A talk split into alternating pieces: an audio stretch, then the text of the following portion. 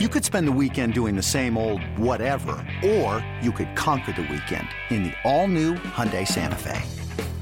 Visit HyundaiUSA.com for more details. Hyundai, there's joy in every journey. El mundo de las grandes ligas se complace en traerle un programa dinámico con Félix de Jesús, Sadiel Lebrón, Kevin Cabral y un grupo de profesionales. Segmentos con los diferentes deportes en su actualidad. Reportajes exclusivos sobre sus equipos favoritos. Entrevistas con peloteros, coaches y todas aquellas personas ligadas al béisbol. El mundo de las grandes ligas comienza ahora.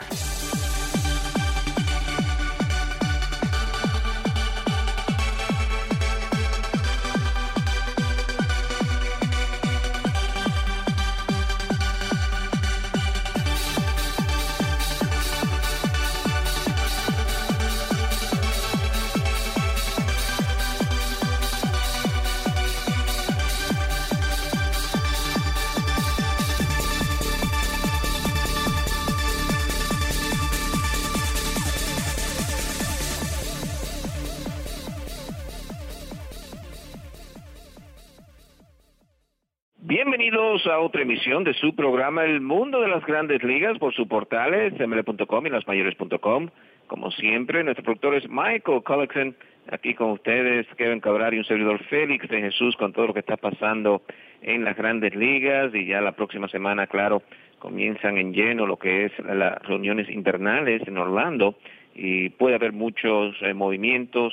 Eh, ya tenemos algunas firmas interesantes, el caso de Wilkin Castillo, el caso también de eh, Willy Peralta. Bueno, le vamos a hablar de todo eso, también lo que está pasando en las eh, ligas invernales. Pero creo, Kevin, que hay que tocar el tema de Shanghai Otani, que decide no jugar para el equipo de los Red Sox, para los Yankees. Eh, ha hecho una selección muy interesante y con eso, sin más preámbulo, vamos a traer a, a Kevin Cabral. ¿Qué tal, Kevin? Muy buenas, Félix. Mi saludo para ti y para todos los amigos oyentes del mundo de las grandes ligas. Sí, el, eh, la realidad es que, mira, yo tenía los Yankees como favoritos para firmar a Shohei Otani y creo que eh, mucha gente pensaba lo mismo, pero eh, la, lo que ocurrió en el fin de semana yo creo que es una clara demostración de que es un tema geográfico que es sumamente importante para, para Otani.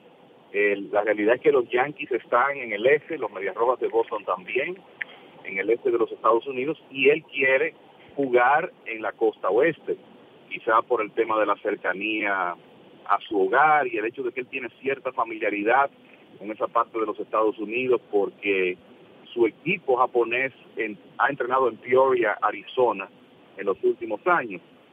Y a pesar de eso, los Diamondbacks quedan eliminados, pero hay, eh, claro, equipos de, la, de ambas ligas algunos de los cuales yo creo que podemos considerar de mercados grandes, los Dodgers, el equipo de Anaheim, el, hasta cierto punto el, el equipo de los vigilantes de Texas, los cachorros de Chicago, Seattle, no son mercados obviamente con el nivel de exigencia y de atención de Boston y Nueva York, pero son ciudades eh, de, de un tamaño importante. Y entonces ya con el proceso de entrevistas agotado con esos equipos, va a ser interesante ver cuál cuál es la decisión de Otani, que me luce va a ser rápida, Félix. Yo creo que eh, todo esto, y así ya se ha divulgado, eh, es con el objetivo de que antes o durante las reuniones de invierno se produzca un anuncio de cuál va a ser el equipo de Shohei Otani en, en la próxima temporada. Pero ciertamente sorprendido eh, por el hecho de que tan rápidamente él eliminara de competencia a equipos tan importantes, pero de nuevo yo creo que está claro que se trata de una preferencia geográfica y quien quiere estar como muy lejos hacia el este en, en la ciudad de Chicago o en Arlington. Hmm. Eh, ¿Tiene algo que que ver con que tal vez algunos equipos eh, eh, no están tan amigables a que él sea bateador eh, destinado o, bateador regular y también sea lanzador, aunque los escuchas han dicho que nunca han visto a alguien que tire 100 millas por hora y tengan ese poder de dar 500 cuadrangulares. ¿Qué piensa eh, que si eso tuvo algo que ver con la decisión de que tal vez, tal vez con Boston y los Yankees no iba a tener esa oportunidad? Mira, Félix, lo que, lo que ocurre es que para mí era, en ese sentido, los Yankees eran una buena opción. Los Yankees creo que podían y estaban dispuestos a ofrecerle a Otani una cuota de turnos en, la posición de bateador designado y quizás jugando de manera muy ocasional en el outfield. Y si en ese grupo de equipos que se quedaron no tuviéramos una definición tan clara desde el punto de vista, de vista geográfico, quizá el tema del patrón de uso que cada equipo le ofrece, uno pudiera pensar que eso fue parte de la decisión. Pero la, la realidad es que viendo los equipos que él mantuvo como elegibles, para mí me a mí me resulta difícil pensar que eso fue parte de la ecuación.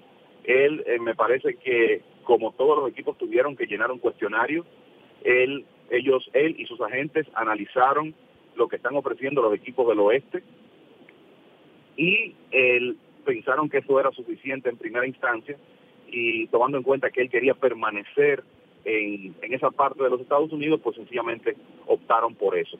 Si el, el tema hubiera sido, bueno, este equipo no me quiere dejar eh, jugar a la ofensiva con la frecuencia que yo deseo, me parece que hubiéramos visto como una mezcla de equipos de todos los Estados Unidos y ese no fue el caso. Mirando algunos eh, algunas firmas de, de gran interés eh, esta semana el equipo de los White Sox de Chicago firman a Wellington Castillo, eh, que aunque estuvo eh, lesionado para el equipo de Baltimore, tuvo buena temporada. Y comienza la reestructuración aquí el equipo de los White Sox, Kevin, con un, un catcher, un receptor que, que dio la talla para, para el equipo de Baltimore y consigue buen contrato con Chicago. Correcto, y tú sabes, Félix, en el caso de Wellington Castillo, lo más importante es que su defensa se dio mucho mejor en la temporada pasada con el equipo de Baltimore. Había ciertas dudas con él, con el tema del framing, eh, que tanto en realidad podía ayudar a un staff.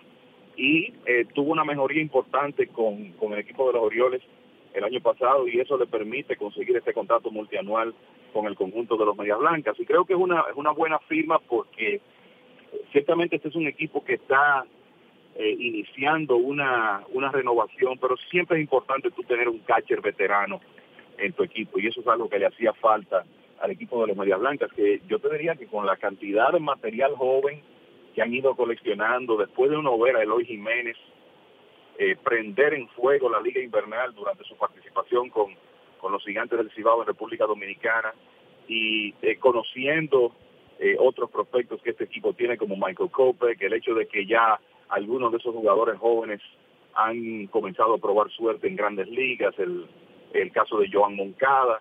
Eh, la realidad es que este es un equipo que podría mejorar rápido, relativamente rápido, quizá para el 2019, que es el segundo año de contrato de, de Castillo, ya este sea un equipo con más posibilidades de competir. O sea que me parece que es una buena firma la que ha hecho el equipo de los Medias Blancas, con un muchacho que además parece encajar muy bien en cualquier situación porque eh, tiene muy buen temperamento y también ha trabajado en la parte de su idioma, que es muy importante para un receptor de grandes ligas. Mirando también a los Angels, eh, interesante, ya comienzan a firmar los eh, prospectos que perdieron los Bravos de Atlanta eh, ya cuando las sanciones de, las grandes ligas y parece que los angelinos pican al, al, mejor prospecto de ellos, que no tuvo un buen año, estamos hablando de Kevin Maitán. ¿Qué pensaste de eso, que Kevin, que el equipo de los angelinos trabajando, buscando también prospectos de lo que fue los Bravos y, y, básicamente las sanciones que recibieron que ya pueden firmar con otros equipos? Mira, el, eh, yo lo primero que pensé, Félix, fue, bueno, tremendo negocio para este joven prospecto Kevin Maitán, porque él pudo conservar su bono de más de 4 millones de dólares que le había pagado el equipo de los Bravos de Atlanta, ahora recibe un bono de 2.2, o sea que estamos hablando de que el muchacho eh, ha asegurado casi 7 millones de dólares antes de, en, realidad con, con, una temporada de liga menor corta, eh, en su haber únicamente el, todos los scouts coinciden en que Maitán era el mejor, el más cotizado, el de mejor proyección de ese grupo de prospectos que Major League Baseball decidió eh, dejar libres libres porque fueron firmados en circunstancias ilegales por el equipo de los Bravos de Atlanta. El, yo te diría que no debe sorprender que el equipo de Anaheim haga este tipo de inversión porque es una, es una organización que adolece de talento joven, es una, un sistema de ligas menores que está en muy mal estado, aunque ha ido mejorando después de la llegada de Billy Epler. Y eh, de alguna manera, si Maitán se mantiene jugando en el campo corto, ellos se preparan para el momento en que quizá Andrelton Simmons sea agente libre o ya comience a perder eh, habilidades por la edad y tenga que cambiarse de posición, aunque Simmons es posiblemente el mejor torpedero defensivo del béisbol en este momento. Lo, interesante de tú firmar un torpedero joven, eh, Félix, igual que un jardinero central joven, es que normalmente son jugadores tan atléticos y con la habilidad defensiva que pueden moverse de posición. Y eh, además está el potencial ofensivo del muchacho. Entonces me parece que es una, una buena firma del equipo de, los Serafines de Anaheim con la, eh, el comentario que uno siempre hace de que estos muchachos jóvenes, eh, estamos hablando de un jugador de 16, 17 años, 17 en este caso, tiene una, una, un gran talento, pero tiene que desarrollar esas herramientas y en eso tendrá que trabajar el personal del equipo de Anaheim para tratar de que Maitán realmente pueda convertirse en, la clase de jugador de grandes ligas que, todo el mundo espera. Y como nota curiosa, si hacemos una sumatoria aquí de los dos bonos que recibe Maitán, para que tú veas cómo son las cosas, va a ser básicamente el doble de lo que podría recibir Shohei Otani, que es un jugador que se supone que está listo para contribuir de inmediato y en gran forma para un equipo de grandes ligas.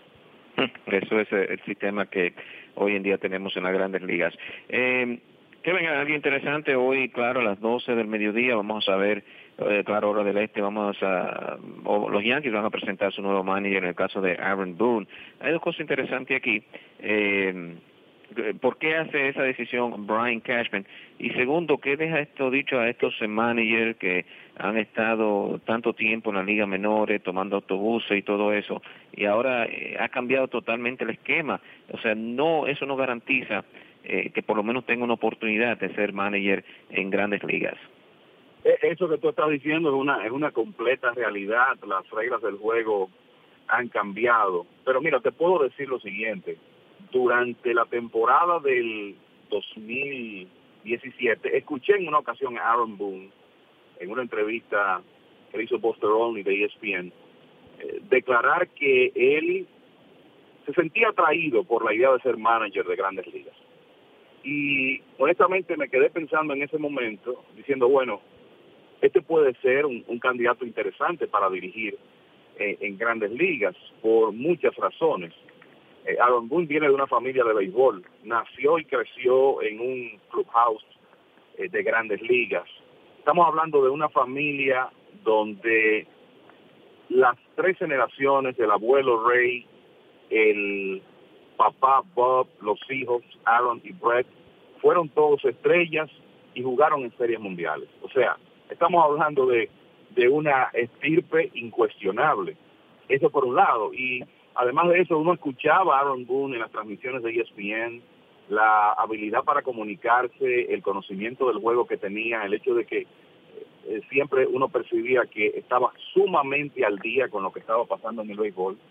Y la verdad que se me antojó que, sobre todo viendo eh, tantos dirigentes que sin experiencia previa son nombrados en grandes ligas, pensé, bueno, este puede ser un hombre interesante para algún equipo. Jamás pensé que ese equipo iba a ser los Yankees eh, honestamente hablando. Y eh, para mí esto no deja de ser una, una carta que se están jugando los Yankees por el tema de la falta de experiencia de Aaron Boone. Yo creo que nada prepara a un hombre de béisbol para dirigir en, a ese equipo en esa ciudad con el escrutinio de la prensa, la presión de ganar, etcétera. Pero creo que si hay un hombre que puede enfrentar esa realidad y ser exitoso es Aaron Boone, por todo lo dicho eh, anteriormente. Y creo que va a ser importante aquí que él pueda tener un coach de banca a su lado, que sea un hombre de vasta experiencia. Quizá lo preferible, preferible es que haya dirigido en grandes ligas,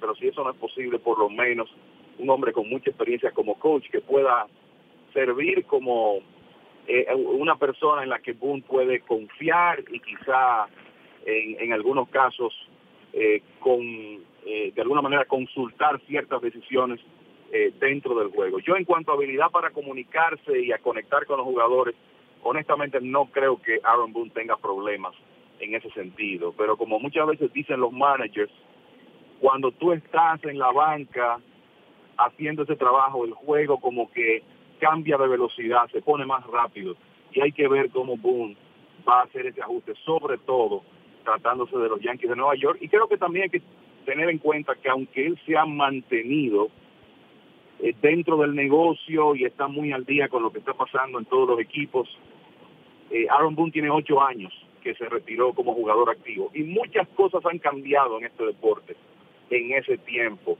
Eh, entre ellos la el auge de, de, las analíticas, que es algo que para mí ya no es un proceso que no se revierte. Eso es una realidad que todos los managers eh, de hoy en día tienen que enfrentar. Hay un departamento de analítica que es muy poderoso en prácticamente todos los equipos de grandes ligas y los Yankees están a la cabeza de la lista. Y un dirigente tiene que saber que deberá trabajar concomitantemente con ese departamento.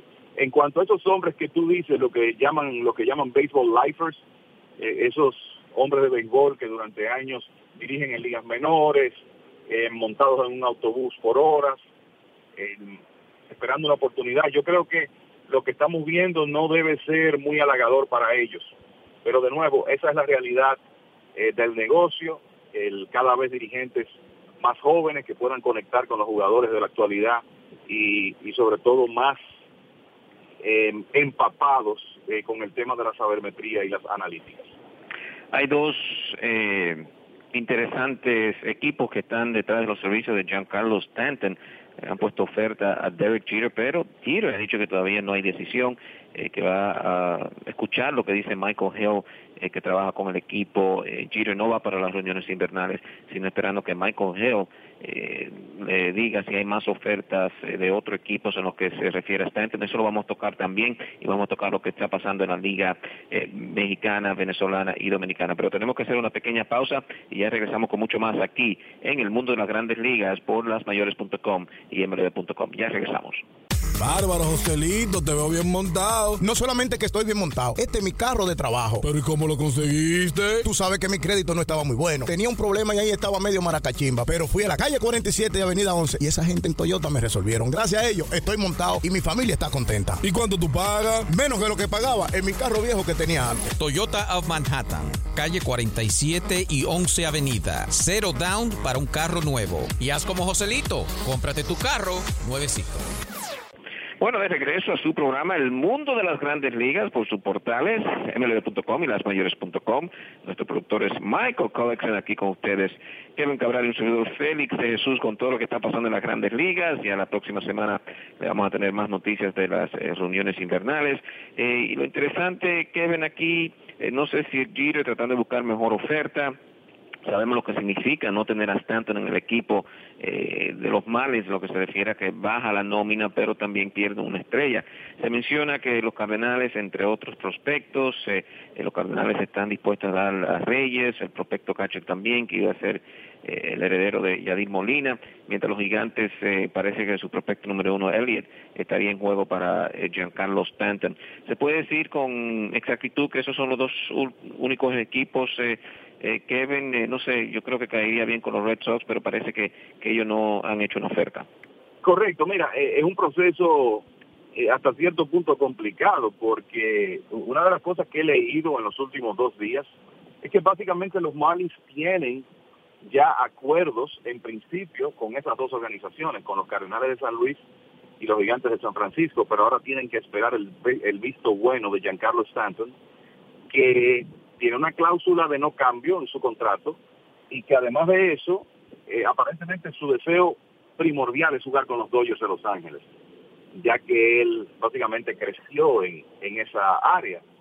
Parece que tanto no está completamente convencido de que los Cardenales y los Gigantes son equipos a los, a los cuales él quiere ir. O sea que a ese punto están las negociaciones y son los dos equipos que evidentemente de manera más agresiva han estado tratando de conseguir un, cambio con el equipo de, los Malis, toda vez que se dice que inclusive tienen en principio acuerdos para eh, hacer el movimiento. Giancarlo Stanton tiene que el, manejar una realidad eh, en todo esto, Félix, y es algo que ya el equipo de los Marlins le ha planteado. él puede aceptar un cambio a uno de estos equipos o en su defecto por el momento quedarse en Miami y saber que los Marlins van a tratar de ajustar su nómina de alguna forma, aún si él permanece ahí. Y obviamente si Stanton se queda, eh, la manera como lo van a hacer es poniendo en el mercado a jugadores como Marcelo Zuna, Christian Yelich, D. Gordon y quién sabe quién más, y básicamente desmembrando por completo el equipo alrededor de Stanton, que básicamente se va a quedar solo ahí. Entonces, la alternativa es esa, o aceptar uno de estos cambios, el que más le convenga en el momento. Quizá le está pensando, bueno, los Dodgers, después de la temporada de 2018, hay una serie de contratos que ya salen de la nómina de los Dodgers, contratos importantes, el de Adrián González, el de Scott Kazmir, eh, el de Brandon McCarthy y otros, y en ese momento ellos estén ya mejor posicionados para poder tomar un contrato como el de Stanton. Pero también te digo lo siguiente, los Dodgers en esta era de Andrew Friedman y Farhan Zahiri como los dos ejecutivos principales de, de béisbol de la organización, no han demostrado interés alguno en desprenderse de prospectos. Entonces, lo harían por Stanton, creo que es algo que está por verse. Entonces, es una situación, eh, yo te diría, interesante, que podría definirse rápidamente y podría no definirse, y podríamos ver a Stanton el año próximo con los Marlins. Todo va a depender de qué tan dispuesto él está a no invocar esa cláusula de no cambio y aceptar un movimiento a uno de estos equipos, que quizá no sea la situación ideal, pero ciertamente una situación donde él va a estar mejor posicionado para estar en un equipo competitivo que con los Marlins de Miami. Mirando lo que son las ligas invernales, eh, Kevin, ayer disfrutamos un poquito en lo que es el estadio Quisqueya, la victoria de las Águilas Ibaeñas sobre los eh, Leones del Escogido, pero Interesante, Kenny Vargas, eh, puertorriqueño, que juega aquí varios eh, puertorriqueños jugando en República Dominicana, y conectó un cuadrangular de largometraje. Y, y, básicamente he visto con ese jugador, y si no puede decir un poquito de lo que está pasando en la liga, de que en el caso de Vargas, eh, las águilas buscan que, conecte largos cuadrangulares, no importando eh, su promedio eh, en lo que es esta temporada aquí en República Dominicana.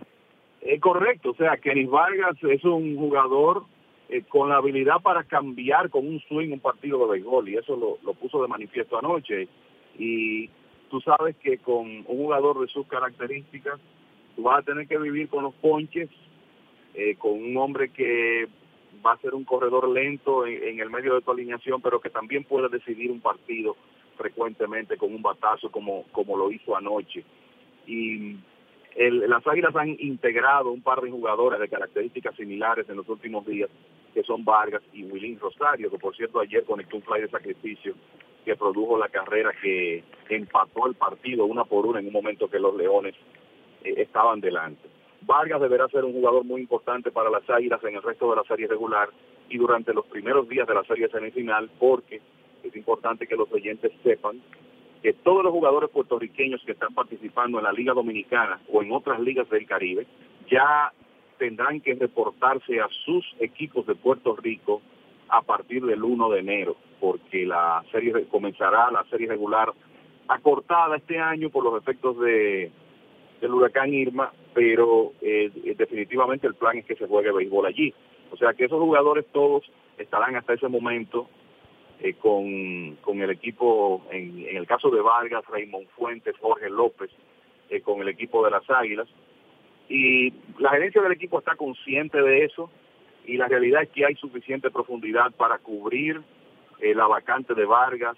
En el caso de Raymond Fuentes ya vimos a Juan Lagares tomando prácticas de bateo el domingo pasado en el Estadio Cibao de Santiago y básicamente Lagares está, está esperando definir su situación contractual con los Mets para el 2018 para integrarse a la alineación y es un sustituto natural para Fuentes como jardinero central y las Águilas tendrán que apelar a otras opciones en su rotación cuando salga Jorge López, que ciertamente ha sido un pitcher muy importante eh, para el equipo en la serie regular.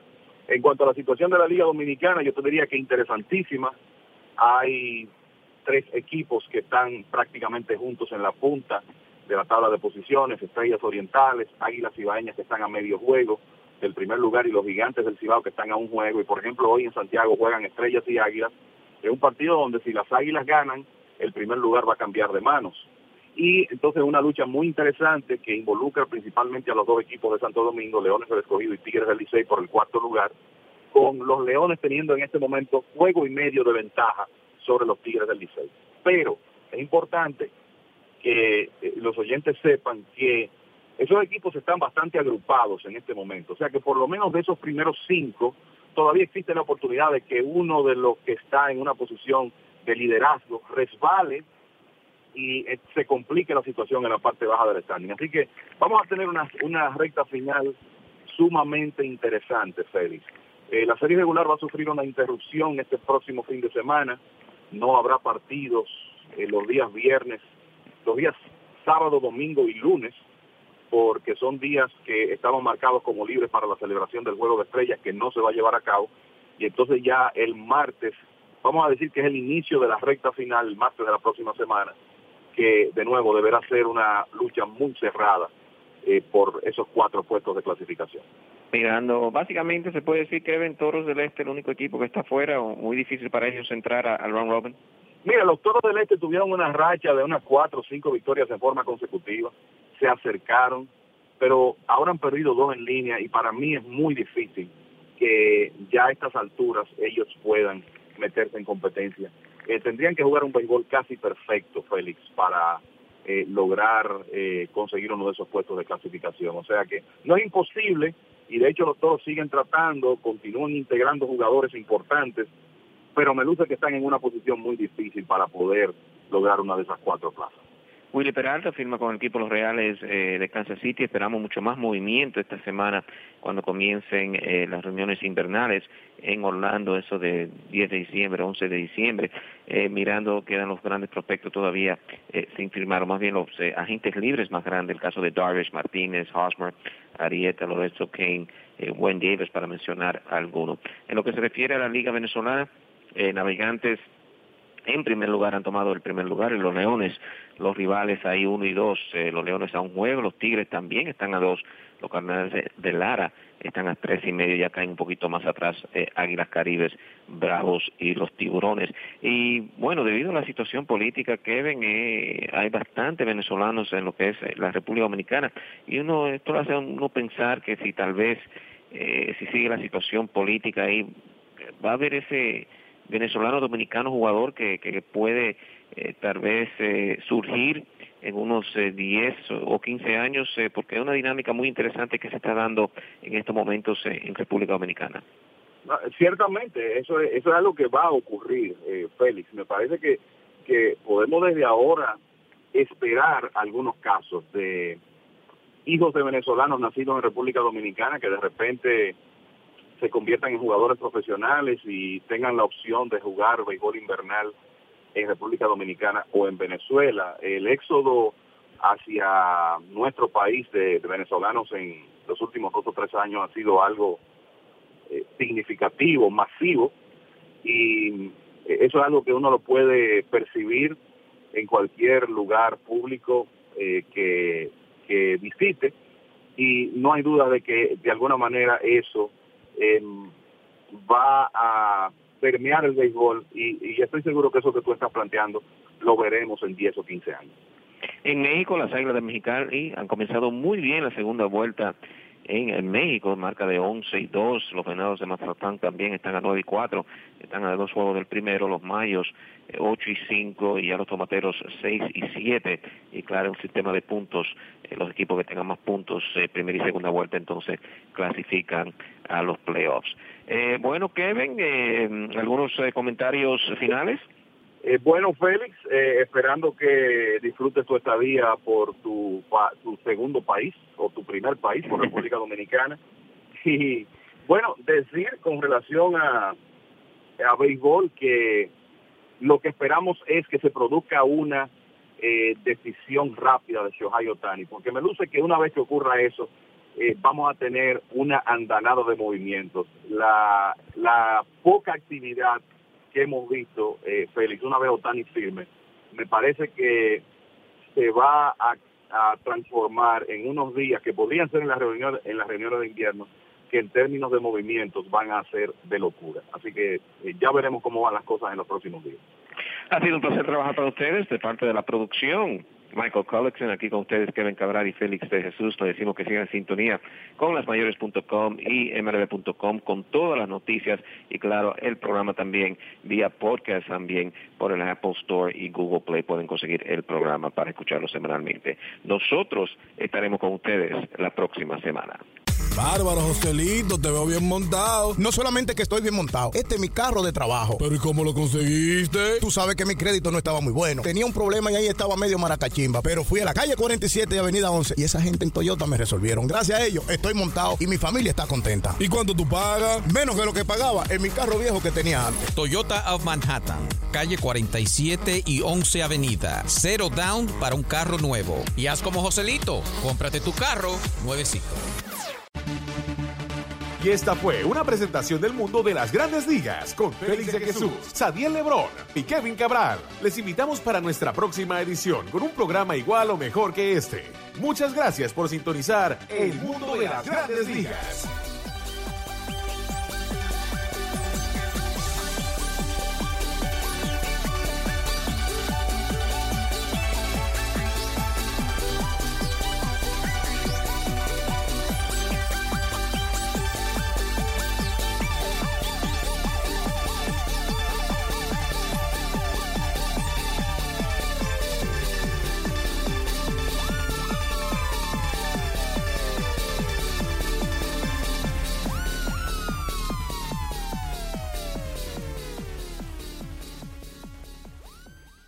Hey, Rob Bradford here. You guys know I'm always up for a good MVP story, and one of the best stories is Wasabi Technology. Wasabi is the world's hottest cloud storage company, and it's become the go to provider for professional and collegiate sports teams, including 20 Major League Baseball teams like the Red Sox and NHL teams like the Bruins and Vancouver Canucks. Even the Liverpool Football Club is getting in on the Wasabi action. So, why is Wasabi the MVP? Well, Wasabi was purpose built to free businesses from skyrocketing storage costs and unpredictable transaction fees that the Amazons of the world are charging. In fact, Wasabi is up to 80% less than those hyperscalers and doesn't charge a cent for businesses to access their data. From Wasabi's AI enabled intelligent media storage, Wasabi Air, to the industry's only cloud storage service with triple protection against cyber criminals, data deletion, and ransomware, Wasabi's taking the lead in driving innovation in data storage and helping sports teams to unleash the power of their data. Wasabi, another Boston based championship team.